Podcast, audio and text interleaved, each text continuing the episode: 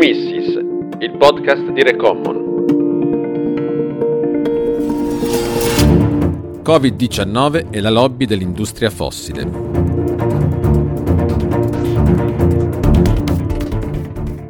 Una crisi sanitaria globale. Dal 2019 l'attenzione planetaria si è concentrata sempre di più su quella che è diventata una pandemia. I tempi dilatati del lockdown che sono arrivati in Europa, in Italia, i lutti che hanno colpito le famiglie, le comunità, i decreti per cercare di risollevare l'economia in crisi, gli stanziamenti europei e i difficili equilibrismi che lasciano fuori gli emarginati. Tutto questo ha dei risvolti che hanno a volte dell'incredibile.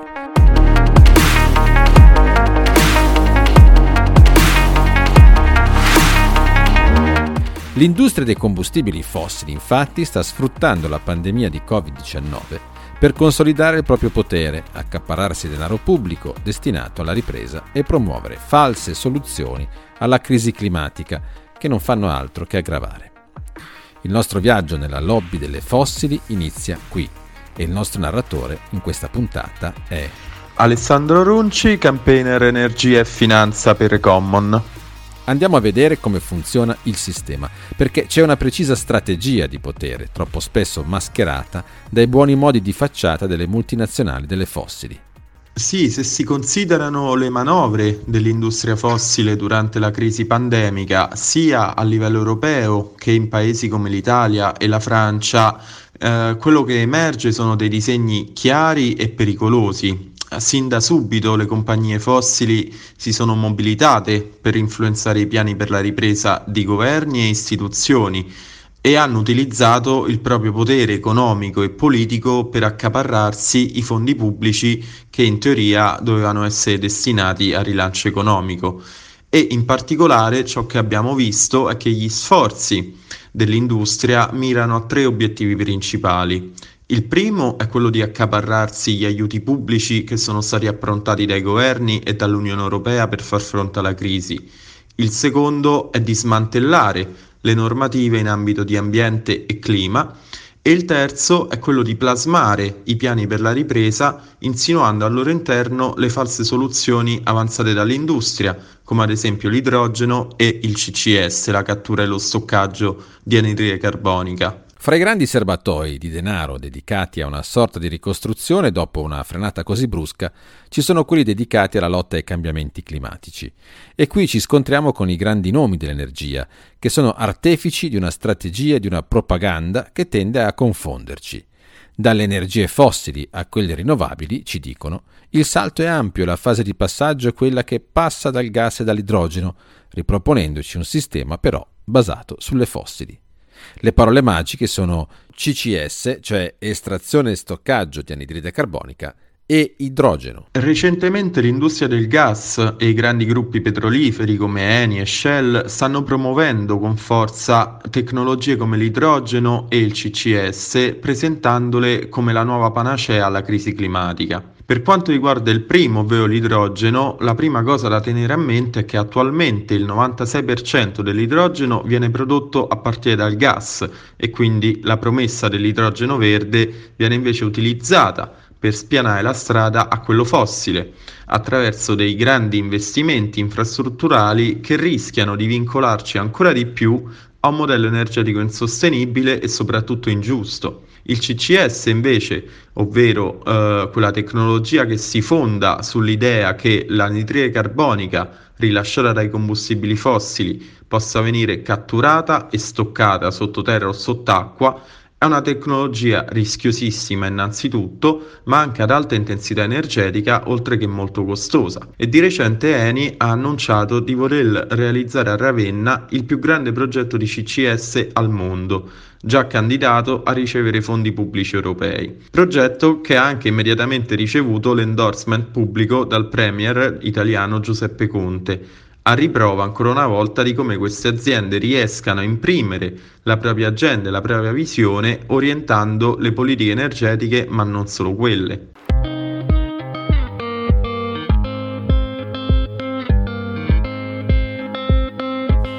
A luglio 2020 il Consiglio europeo ha preso posizione sul budget UE 2021-2027 e sul pacchetto di rilancio da 750 miliardi di euro, chiamato Next Generation EU, destinando il 30% dei finanziamenti alle azioni in favore del clima. Il diavolo però si nasconde tra i dettagli. Le attività di lobby descritte finora puntano infatti a far passare come progetti per il clima false soluzioni basate sul fossile. Per esempio, la Sustainable Finance Taxonomy dell'Unione Europea, responsabile della definizione dei criteri per gli investimenti verdi, potrebbe aprire le porte a nuovi investimenti nei combustibili fossili. La tassonomia risulta ora fin troppo elastica, tanto che gli investimenti in infrastrutture del gas con i piani di cattura e stoccaggio dell'anidride carbonica, i CCS, vengono considerati come verdi. E le cose sono destinate a peggiorare.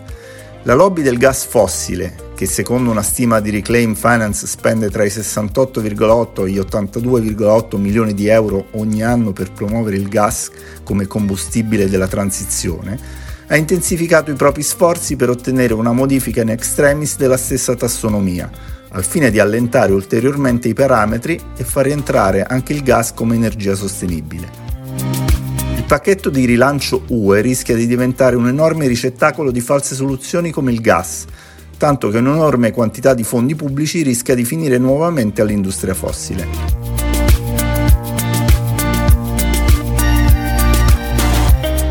Ma torniamo allo storytelling massiccio della lobby delle fossili che vive di campagne pubblicitarie e alleanze pagate con il mainstream informativo. Il messaggio è sempre lo stesso, noi siamo i paladini di un passaggio necessario verso il meglio e con le migliori tecnologie. Le sponsorizzazioni, le donazioni, l'influenza sulle carriere politiche sono le leve per riuscire ad accumulare sempre e comunque profitto a discapito della salute del pianeta. È difficile che la soluzione venga da coloro che causano il problema e bisogna sempre ricordarsi che la crisi climatica viene causata in primis dall'industria fossile e che l'industria fossile sapeva qual era il costo ambientale e sociale del loro business e nonostante questo ha continuato a perpetrare quel modello di business. Ora che proprio da loro vengano le promesse uh, di tecnologie che ci aiuteranno a salvare il pianeta è diciamo una questione abbastanza poco, poco realistica, prima di tutto perché così come fino ad oggi non hanno mai rinunciato ai loro profitti, nulla ci dice che dovrebbero iniziare uh, da domani. Quando parliamo del gas, ad esempio, il gas viene promosso come combustibile di transizione ormai da diversi anni, ma la transizione quanto dura? Perché se pensiamo a investimenti fatti oggi in nuovi gasdotti, pensiamo ad esempio al TAP che arriva in Puglia o all'Eastmed, il nuovo gasdotto che dovrebbe collegare i depositi uh, del Mediterraneo orientale con l'Europa. Questi gasdotti questi richiedono investimenti enormi. Per recuperare questi investimenti naturalmente occorrono non anni ma decenni. Se continuiamo a pensare che le stesse 5, 6, 7 multinazionali possano controllare il mercato mondiale dell'energia, favorendo così una concentrazione di potere immane, e allora un cambio di modello, un cambio di paradigma non sarà certo possibile.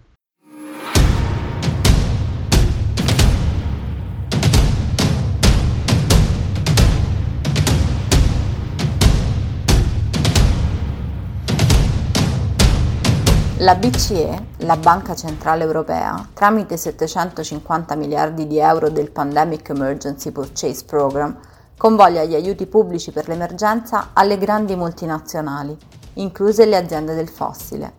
Dal marzo 2020 il Corporate Sector Purchase Program ha acquistato titoli obbligazionari di aziende come Repsol, Shell, Eni, OMV, Total Capital, Ion e Snam Così facendo, la BCE sta di fatto sostenendo la profittabilità futura di queste società. Come spiega l'Observatory del Deute e la Globalizzazione, la BCE ha acquistato obbligazioni dal gigante del gas e del petrolio Shell, il cui valore di mercato era crollato del 45% dall'inizio del 2020. Il tasso di rendimento delle obbligazioni di Shell alla relativa scadenza, fra 4, 8 e 12 anni, dipenderà dalla resilienza della compagnia, ovvero la BCE sta creando una relazione di condivisione del rischio, un'alleanza finanziaria con il settore del fossile, per cui diventano necessarie alte performance delle aziende, quantomeno per il tempo necessario a rimborsare il valore nominale delle obbligazioni e i relativi interessi. La pandemia ha visto venir meno la trasparenza in tutta Europa, permettendo alle lobby fossili di utilizzare la crisi come viatico per influenzare le decisioni politiche. Fra il 23 marzo e il 26 maggio del 2020, i funzionari di alto livello della Commissione europea, responsabili delle politiche su clima ed energia, hanno partecipato a 25 incontri con i lobbisti del fossile tre a settimana durante il periodo dei lockdown. Ma non è soltanto una questione di incontri ed eventi. Nel pieno della pandemia, ad aprile del 2020, la Commissione europea ha ignorato un palese conflitto di interessi e nominato il fondo di investimenti americano BlackRock, uno dei maggiori finanziatori globali dei combustibili fossili, come consulente per gli investimenti sostenibili dell'Unione europea. Poi, a luglio, il capo della diplomazia europea Josep Borrell ha nominato un membro del consiglio di amministrazione di Eni come suo consigliere speciale. Miriam Duo è campaigner di Friends of the Heart Europe. We've been working on climate justice and corporate capture for a few years now and we realize that despite the fact that we have Da anni lavoriamo sulla giustizia climatica e sull'infiltrazione delle istituzioni da parte dell'industria fossile. Abbiamo la prova che nonostante l'industria fossile fosse a conoscenza degli impatti del proprio business sul clima sin dagli anni 60 e nonostante fossero evidenti gli abusi sui diritti umani e sull'ambiente ambiente, queste compagnie continuano a beneficiare di un accesso agevolato ai processi decisionali. Multinazionali che continuano ad avere incontri regolari con le istituzioni europee, a beneficiare di piattaforme da cui promuovere il loro greenwashing, a spendere milioni ogni anno in attività di lobbying e public relation, con l'obiettivo ultimo di sabotare l'azione climatica ed evitare ogni responsabilità. Crediamo che tutto ciò vada fermato. Per questo abbiamo lanciato la campagna Fossil Free Politics, per far sì che l'industria fossile venga esclusa dai processi decisionali che riguardano il clima e l'energia. Il caso di Natalie Tocci è un caso esemplare di come l'industria fossile riesca ad infiltrarsi nei processi democratici. Già membro del board di Eni, ora il suo ruolo per la Commissione sarà quello di elaborare la strategia globale dell'Unione Europea all'interno della quale il tema dell'energia è cruciale.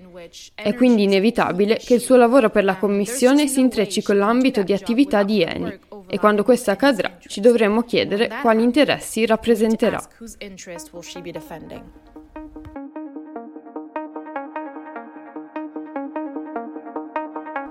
Arriviamo alla fine allora.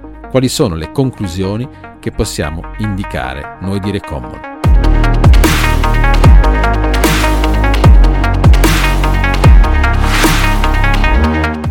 Per contrastare la crisi climatica e garantire che le politiche sul clima e i piani per la ripresa abbiano al centro l'interesse pubblico è necessario innanzitutto estromettere gli interessi dell'industria fossile dalla politica, così come è stato fatto in passato con l'industria del tabacco.